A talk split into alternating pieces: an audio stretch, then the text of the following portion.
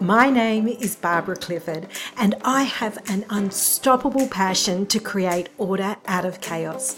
I'm on a mission to help managers, business owners, and CEOs to unclutter the chaos and break free from the shackles of overwhelm so that they wake each day inspired and motivated to work in peak performance and live on purpose.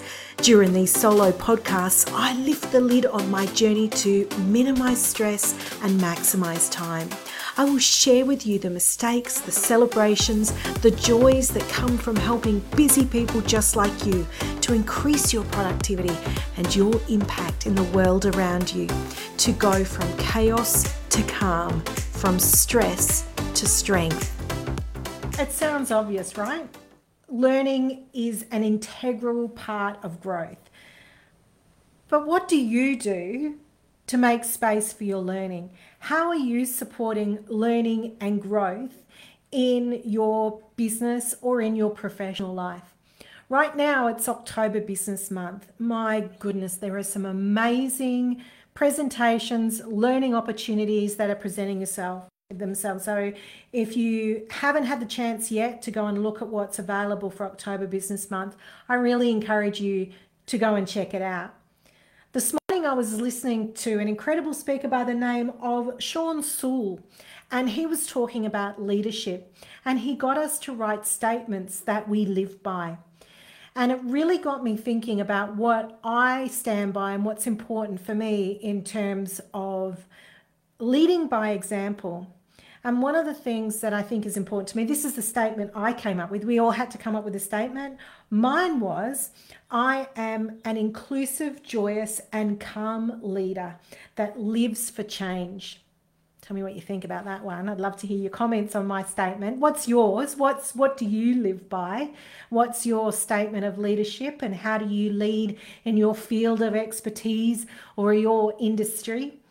One of the things that was I was reminded of today in doing that activity is how important it is to uh, make space for learning and growth.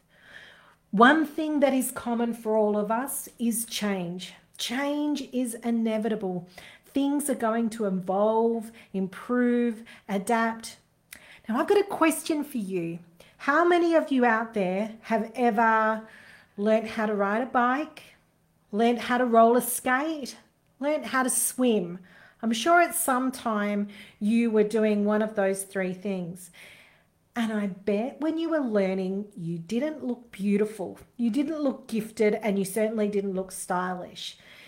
But over a period of time and with persistence, with a few grazed knees, falling on your backside, or getting water up your nose, you eventually became good at that thing.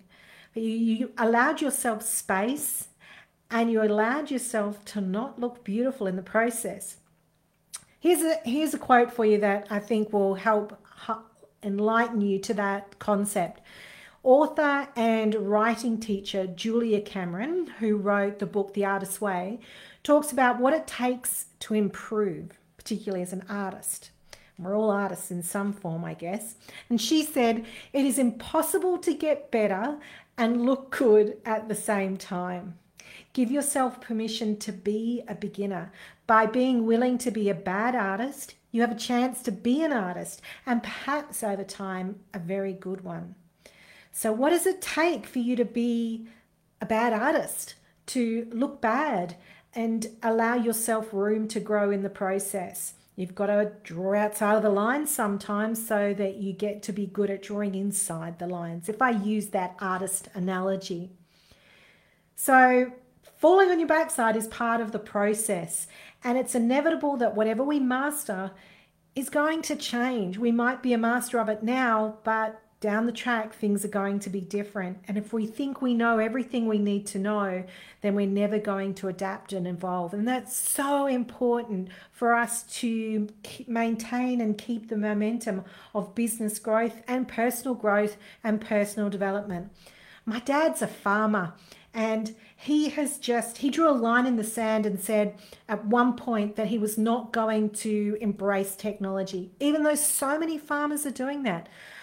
I mean, the guy still calls it a wireless it's not a radio. He listens to the wireless. And he doesn't take a mobile phone when he goes down the back of the paddock. I mean, what if he had an accident? And I can't tell you how annoyed he gets when I know something before he does. And he says to me, Ah, oh, that bloody face tube, nothing's private anymore. But he's really crippled himself and isolated himself because he hasn't allowed himself to learn and grow. And it's limited his capacity, opportunity, and the opportunity to be safe on the farm. So, if we look at bikes as an example, when bikes were first invented, they were penny farthings. Now, I don't know about you, but I've never ridden on a penny farthing. If you asked me to ride on one today, I don't think I could. I think I would be pretty bad. But I can ride a push bike. Admittedly, it's been a while and I'm probably not as flash as some other people on a push bike, but I can do it. Only because at one point in my life I did persist, I did fall off, and I did learn how to ride it. I don't know if I could still get on roller skates though. I did think I was pretty good at a time in the 80s. I thought I was pretty cool. Not sure I'd look that cool now. And yeah, things have changed. Who knows what bikes are going to be looking like in 100 years from now? I mean, are we still going to be riding push bikes? I don't know. So, my question to you is what space do you provide for yourself to look ugly? Do you allow yourself to get feedback? Feedback is a fundamental part of that growth and change and evolution. Do you allow yourself to look a bit ugly sometimes and face yourself in the mirror? in the professional environment, we have performance management. Sometimes it's good, sometimes it's not so good. But in a business context, how do your customers and clients give you feedback?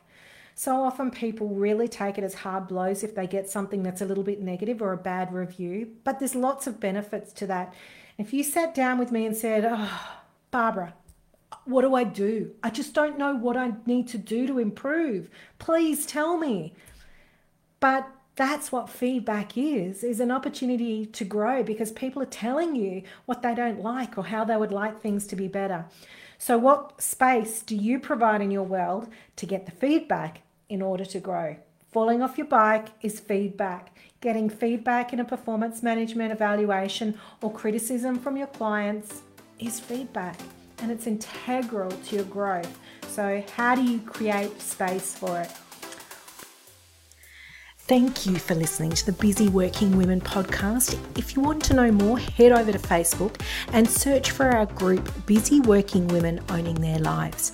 Join over 3,000 women from all over the world taking control of their busy lives to feel less overwhelmed and more in control.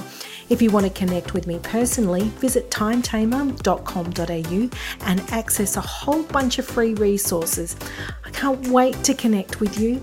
Remember, be kind to yourself and take time for yourself.